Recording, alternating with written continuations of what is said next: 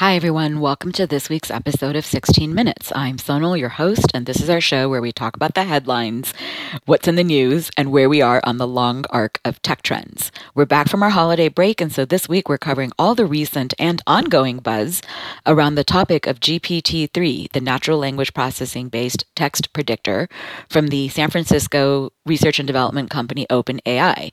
They actually released their paper on GPT 3 in late May, but only released their broader commercial API a couple of weeks ago. So we're seeing a lot of excitement and activity around that in particular, although it's all being called GPT-3. So we're going to do one of our explainer episodes. It's a 2x explainer episode going into what it really is, how it works, why it matters, and broader implications and questions while teasing apart what's hype, what's real, as is the premise of this show. But before I introduce our expert, let me just quickly summarize some of the highlights.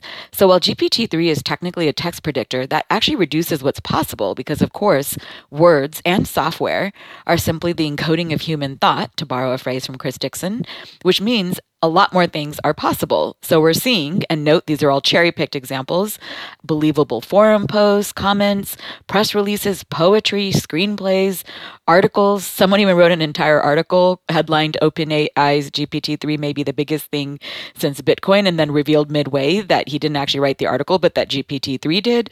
We're also seeing strategy documents like for business CEOs and advice written entirely in GPT 3, and not just words, but we're seeing people design using words to write code for designing websites and other designs. Someone even built a Figma plugin. Again, all of it showing the transmutability of thoughts to words to code to design and so on. And then someone made a search engine that can return answers and URLs in response to quote, ask me anything, which as anyone who's been in the NLP space knows. I was at PARC when we spun off PowerSet back in the day, and that's always been sort of a holy grail of question answering, which you know all about too, having worked in this world, Frank. And now let me introduce you, our expert in this episode. Frank Chen has written a lot about AI, including a primer on AI deep learning and machine learning, a pulse check on AI, what's what's working, what's not, a microsite with resources for how to get started practically and do something with your own product and your own company, and then reflecting on jobs and humanity and AI working together. You can find all of that on our website. Frank, to start things off, what's your favorite example of GPT 3 so far? Mine is Founding Principles for a Religion, written in GPT 3. I'd love to hear your favorite and also your quick take on why the excitement to start us off before we dig in a bit deeper. My favorite out of the whole thing is it's doing arithmetic. So if Ooh. you ask it, what's 23 plus 67, like just arbitrary two digit arithmetic, it's doing it. This is a natural language processing model. And so basically, it got trained by feeding it lots and lots of text. And out of that, it's figuring out, we think, how to do arithmetic, which is very, very surprising because you don't think that like exists in text the excitement potentially is promising signs of you know progress towards general artificial intelligence. So today if you want to do very highly accurate uh, natural language processing you build a bespoke model. You have your own custom architecture you feed it a ton of data.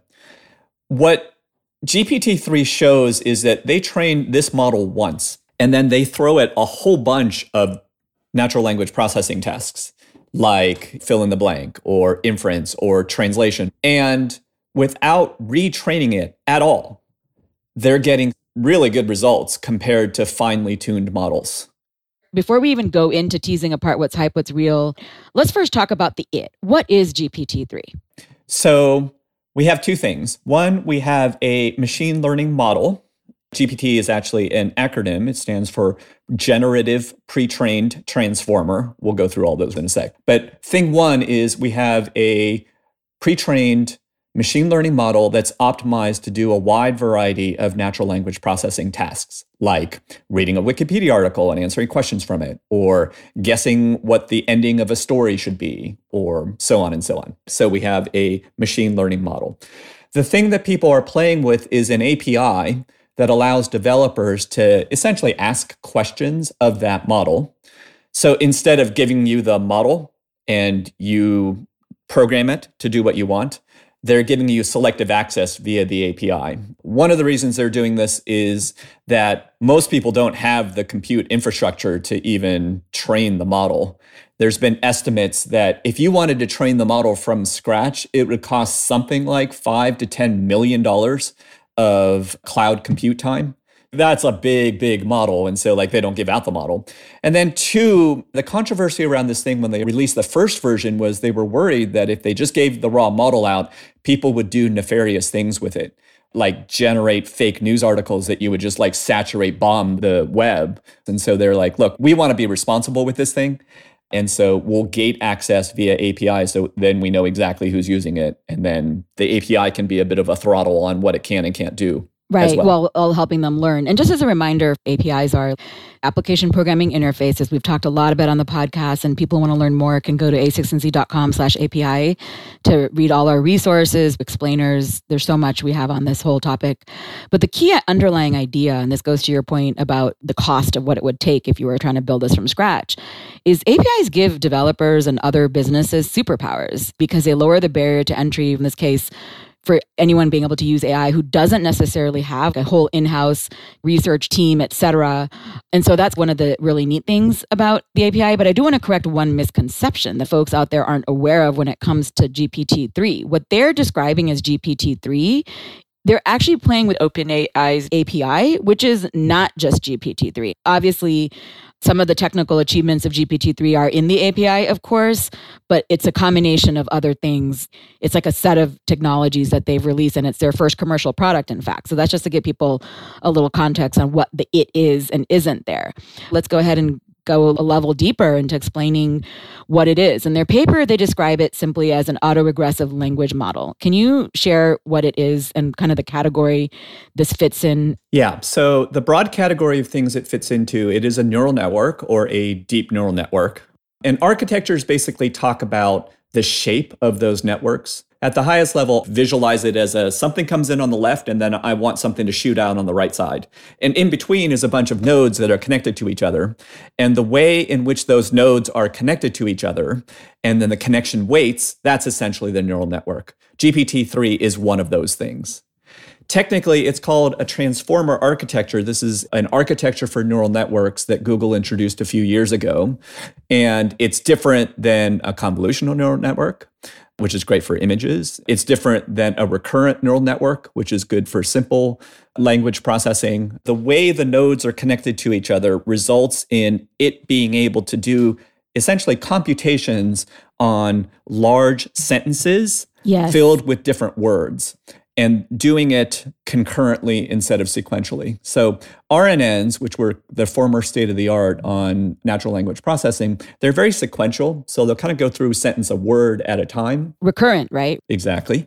These transformer networks can basically sort of consider the entire sentence in context while it's doing its computations. One of the things that you classically have to do with natural language processing is you have to disambiguate words. I went to the bank. That could mean I went to go withdraw some money, or it could mean I went right up to the edge of the river because we have ambiguity in these words. The natural language processing system needs to figure out well, which sense of bank did you mean? And you need to know all the other words around that sentence in order to disambiguate it. And so these transformers consider large chunks of text in trying to make that decision all at once instead of sequentially. So that's what the transformer architecture does. And then what OpenAI has been doing is basically transforming this type of neural network with the transformer architecture on larger and larger data sets. Conceptually, think of it as you have it read Wikipedia and think of that as generation one. Generation two is I'm going to have it read Wikipedia and all of the open source textbooks that I can find. This generation, they trained it on what's called Common Crawl. It's kind of the same thing that Google uses to search and index the internet. There's an open source version of that. Think of it as robots go onto every web page, they gather the text, and now we're using that as the training set for GPT 3. Yeah, something like half a trillion words, I believe. Yeah, it's a crazy number of words. And then this thing has two orders of magnitude more than the previous attempts. It's something like 175 billion parameters.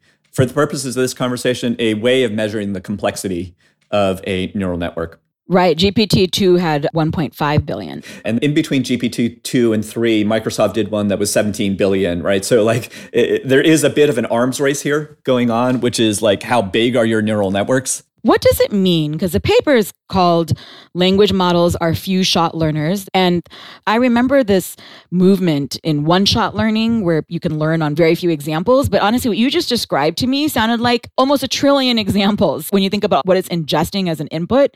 So, can you actually explain what few shot even means in this context? Yeah. So, first, they trained this model on the internet.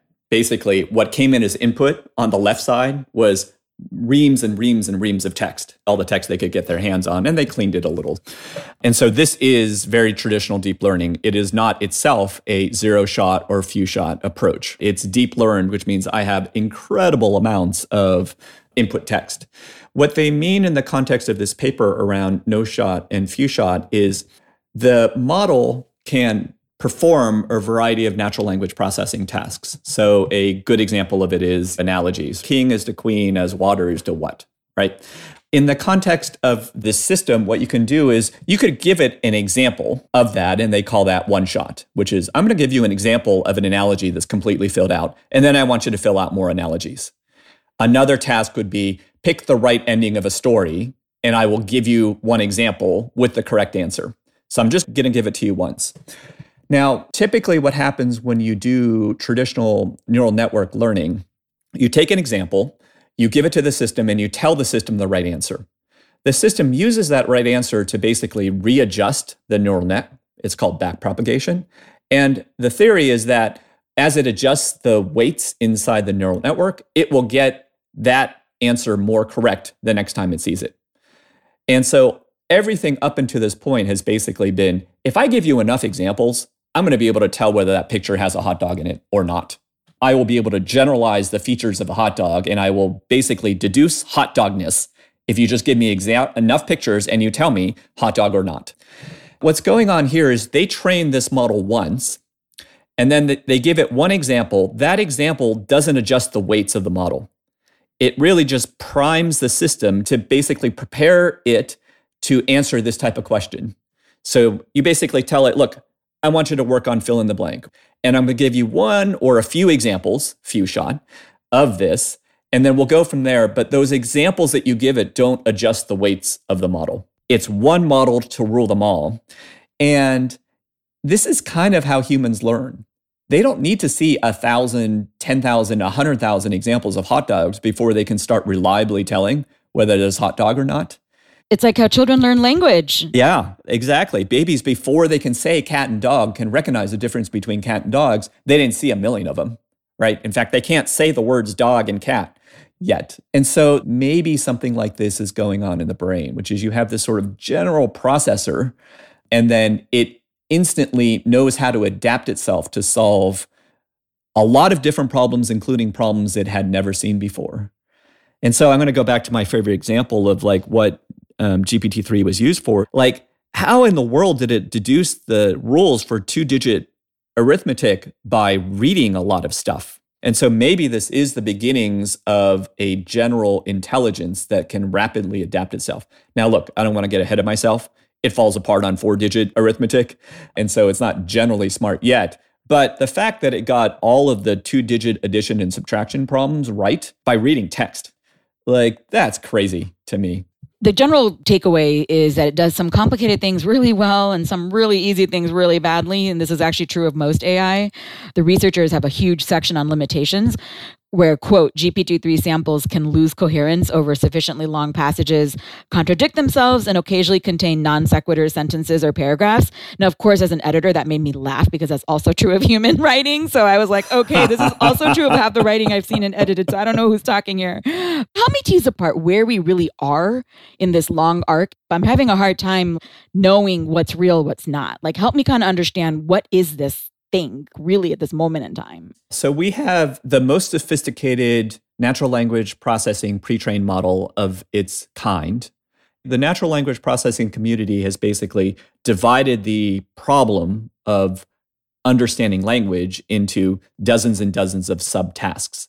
And task after task after task, GPT 3 goes up against the state of the art, the best performing system. And basically, what the paper does is lay out okay, here's where GPT 3 is approaching state of the art, here's where it's far away from state of the art. And that's basically all we know is compared to state of the art uh, techniques for solving that particular natural language processing task, how does it perform? We're really in the research domain. Right. So if you were to ask me, can I build a startup on it? Can I build the world's best chatbot on it? Can I build the world's best customer support agent I, on w- I was going to ask you that. Yeah, I think it's really too early to tell whether you can build any of those things. The hope is that you could. And long term, really, the hope is having built a model like this and exposed an API, you could take any Silicon Valley startup that wants to solve a text problem, chatbots or pre-sale support or post-sales customer support or building a mental health app that talks to you all of those things will get dramatically cheaper and faster and easier to build on top of this infrastructure. If this works, you have this generally smart system that's already been trained. Then you show it a couple examples of problems that you want to solve, and then it will just solve them with very high accuracy. All you have to do as a startup or a programmer is to say, hey, look, I'm going to give you a couple examples of the type of problem that I want solved. And then that priming is going to be enough for the system to get very accurate results. And in fact, sometimes better results than if you had built the model and fed it the data set yourself. So that's the hope, but we just don't know yet. That's a really good reminder because they themselves are like, this is early days, it's research, there's a lot of work to be done, but it's also really exciting, as you're saying, because this is one of the most advanced natural language models we've seen. So, the question I have then on the startup and building side, what would it take to what are the kinds of considerations to make it more practical and scalable? I mean, for one thing, the size. You described how the transformer has this ability to sort of comprehend so much at once without doing it in kind of this RNN model. But the trade off of that is that it's so slow or be able to fit on a GPU. So I'd love to have a quick take from you on what are the things that need to happen to make something like this more usable, et cetera. I think what's going to need to happen is that the OpenAI product team is going to have conversations with dozens and dozens of startups that are using their technology. And then they successfully refine the API and improve the performance and set up the security rules and all of that so that it becomes something as easy to use as, say, Stripe or Twilio. Stripe or Twilio are very straightforward send a text message or process as payment. This is a lot more amorphous, which is, hey, I can do SAT analogies. How's that relevant for my startup? Well, there's a bit of a gap there, right? You have a startup that's like, hey, I need my documents summarized, or I need you to go through all of the complaints we've ever gotten and give me product insight for product managers. And so there's basically a divide between there, and it needs to get closed over time. Right. So, what does this mean with the data world? Because one really interesting thing to me is on one hand, APIs give you superpowers, kind of democratizing things. On the other hand, it kind of makes things a bit of a race to the bottom, then, because then you have to differentiate on kind of private, proprietary, these other elements. So, do you have thoughts on what that means? Yeah, I mean, the hope for something like a GPT 3 is that it's going to dramatically reduce the data gathering, cleansing, cleaning process, and frankly, building the data model as well, your machine learning model. So let me try to put it in economic terms. Let's say we put $10 million into a Series A company, and then $5 million of it goes to getting data and cleaning it and hiring your machine learning people and then renting a bunch of GPUs in Amazon or Google or Microsoft, wherever you do your compute. The hope is that if you could stand on the shoulders of something like GPT 3, and it'll be a future version of it, you would reduce those costs from $5 million to $100,000. You're basically making API calls and the way you program, quote unquote, this thing is you just show it a bunch of examples that are relevant to the problem that you're trying to solve. So you show it texts where you had a suicide risk, and you don't need to show it a bunch because it's pre trained. And you show it a new text that it hasn't seen before, and you ask it, What is the risk of suicide in this text exchange?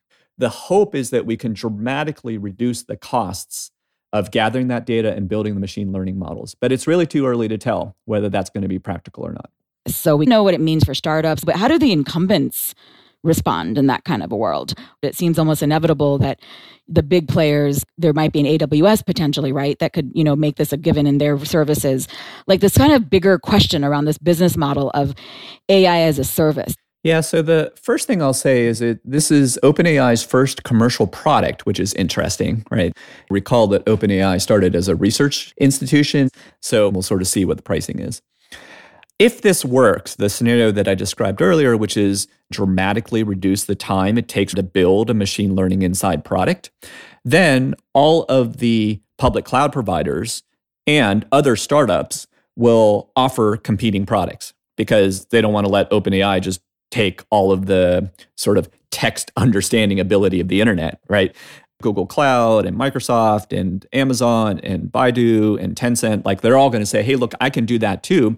Build your application on me. Now, I will say that because of the large costs of training the model, so I mentioned estimates ranging from five to $10 million to train this thing once. And obviously, they didn't train it once to get to where they were. They trained it multiple times as they did the research process. And so, this is not going to be for the faint of heart. It's going to come on the back of a lot of money with very skilled scientists using enormous infrastructure. But to the extent that this product works, then you're going to have very healthy competition among all of the incumbents. You might even have new players who figure out a different angle on it. You know, it's really fascinating watching the people who have access and basically the recurring theme is that it's not like plug and play. It's obviously not built and ready for that yet. The prompt and the sampling hyperparameters matter a lot. Priming is an art, not a science. So I'm curious for where you think the knowledge value is going to go in the future. What are the sort of the data scientists of the future going to look like for people who have to work with something like this? Now, granted, the models are going to evolve, the API will evolve, the product will evolve. But what are the skills that people need to have in order to really do well in this world coming ahead? It's really too early to tell, but it is a fundamentally different art of programming, right? So if you think of programming to date, it's basically I learned Python and I learned to be efficient with memory and I learned to write clever algorithms that can sort things fast. That's well understood art, thousands of classes, millions of people know how to do that. If this approach works, basically, there is this massive pre trained natural language model and the programming technique is basically I show you a couple examples of the tasks that I want you to perform. It'll be about what examples do I show you and in what form? And do I show you the outliers or do I show you some normal ones, right? And so if this approach works, it'll all be about how do you prime the model to get the best accuracy for the real world problems you actually want your product to solve. Programming becomes what examples do I show you? as opposed to how do I allocate memory and write efficient search algorithms. It's a very different thing. Vitalik Buterin, the inventor of Ethereum, described this when he was observing some of this buzz around GPT-3 that quote, I can easily see many jobs in the next 10 to 20 years changing their workflow to human describes, AI builds, human debugs. There's a lot of speculation about how this might affect jobs. It can displace customer support, sales support, data scientists, legal assistants, and other jobs like that are at risk. Uh, do you have thoughts on the labor and jobs side of this, like just sort of the broader questions and concerns here? The way I think about this generally uh, informed a lot by Eric Brynjolfsson and other people. So if you think about a job as a set of tasks, some tasks will get automated, and then some tasks will be stubbornly hard to automate, and then there will be new tasks. And so think of jobs as sort of an ever changing bundle of tasks, some of which are performed by humans today, some of which get automated, and then there are new tasks. And so what Vitalik describes, if this AI stuff works, being able to prime the AI system with the right examples and then being able to debug it at the end, those are two new tasks. No human on the planet gets paid to do that outside of AI researchers today. But that could be mainstream knowledge work in 10 years, which is you pick a good examples and then you debug it at the end. So you have these brand new tasks that are generating economic value and people get paid for them that didn't exist before. I find it very fascinating what you said, by the way, because what it also means to me is it becomes more inclusive for more people to enter the worlds that might have been previously closed off to a certain class of type of programmers or people who have certain technical skills. Because it, let's say you're very good at describing things and, and, it's more of an art than a science, and you're very good at sort of fiddling with and hacking at things, you might be better off than someone who went through like years and years of elite PhD education at tuning something than someone else. I think the machine learning algorithms will invite more people who would otherwise be discouraged in pursuing careers in careers they wouldn't have naturally risen to the top of. So I think you're right. What do you make of the concern? There was concerns that GPT-3 these answers that it gave that it predicted were riff with racism or stereotypes. What do you make of the data issues around that? Okay, we're going to feed it every piece of text on the internet and then we're going to ask it to make generalizations. What could possibly go wrong? A lot could possibly go wrong. If you look at the heart of this system is basically I'm trying to guess the next word. And the way I make my guesses is I go look at all the documents that have been written ever and I ask what words are most likely to have occurred in those documents, right? right. You're going to end up with culturally offensive stereotypes. And so we need to figure out how do we put the safety rails? How do we erect the APIs? I'm glad the OpenAI researchers and the community around them are being very careful about this because we obviously have to. How do we basically teach it the social norms we want it to emit as opposed to the ones that it found by reading texts? another whole philosophical sidebar, but really important, is if you think about the internet as a sum total of human knowledge and other things that reflect many of the realities in the world, which are atrocious and awful in many cases. The flip side of it is it's a lot harder to change the real world and people and behavior and society and systems, but probably a hell of a lot easier to change a technical system and be able to do certain things. So to me, what's implicit in what you said is that there's actually a solution. I don't mean to be solutionistic, but that's within the technology that you don't necessarily get from IRL in real life. Yeah, that's exactly right. And if it were in algorithm land, so to speak, where we are, right, GPT 3 and its descendants, let's say GPT 17 gave you a text document, right? It wrote a text document for you. You could take that document and put it through whatever filter that you wanted, right, to filter out sexism or racism. And that layer could be inspectable and tunable to everybody. You didn't know how GPT 17 came up with its recommendations, but you have this safety net at the end, which is you can filter out things that you don't want. So you have this second step that you can actually put into your system. You don't have to depend just on the first thing. You can catch that at a subsequent stage. Right. You can have sort of a system of checks and balances. So, a broad meta question. One of my favorite posts was from Kevin Lacker, and he basically gave GPT 3 a Turing test. And he tested it on these questions of common sense, obscure trivia, logic. And one of the things he observed is that, quote, we need to ask it questions that no normal human would ever talk about. And so he said, if you're ever a judge in a Turing test, make sure you ask some nonsense questions and see if the interviewee responds the way a human would. Because the system doesn't know how to say, I don't know.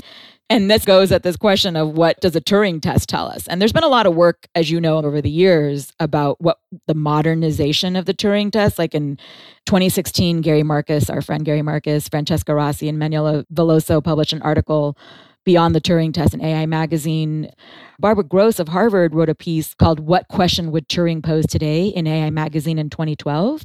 And she basically starts by saying that in 1950, when Turing proposed to replace the question, Can machines think? with the question, Are there computers which would do well in the imitation game? At the time, computer science wasn't a field of study. You know, Claude Shannon's theory of information was just getting started. Psychology was just only starting to go beyond behavior. And so, what would Turing ask today? He probably propose a very different test. And so, the question I really wanted to ask you is how do we know if the thing is measuring what it's supposed to measure or answering what it's supposed to answer or that it's getting smarter, I guess?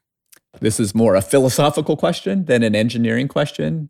So, why don't I say what we know and then I'll widely speculate on the other stuff? That's great. That's life and science. So, go exactly. for it. Exactly. So, basically, if you read the paper, you'll see that it compares GPT 3's performance against various other state of the art techniques on a wide variety of natural language processing tasks.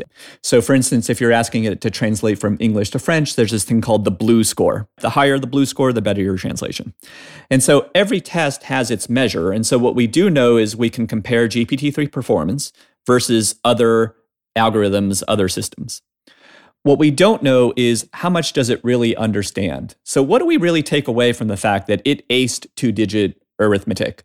Like, what does that mean? What does it understand of the world? Does it get math?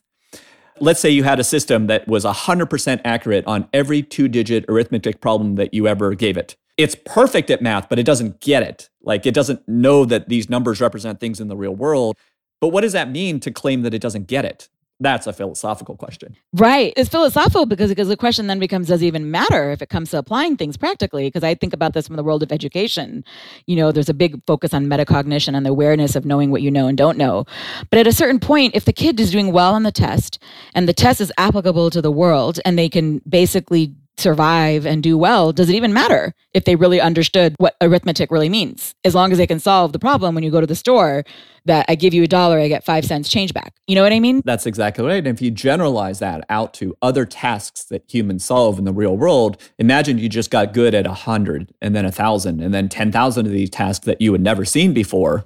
Let's say descendants of GPT-3 got that good at a wide variety of language tasks what does it mean to insist, but it doesn't get the world? It doesn't yeah. get language. Right? That's fantastic. I'd love to get sort of your perspective on how do we think about this broader arc of innovation that's playing out here. Daniel Gross called GPT-3 screenshots the TikTok videos of nerds, and there's something to that. It's kind of created this inherent virality. So I'm curious for your take on that. On the one hand, some of the most important technologies start out looking like a toy. Uh, Chris Dixon paraphrased a really important idea from Clayton Christensen about how in- disruptive innovation happens.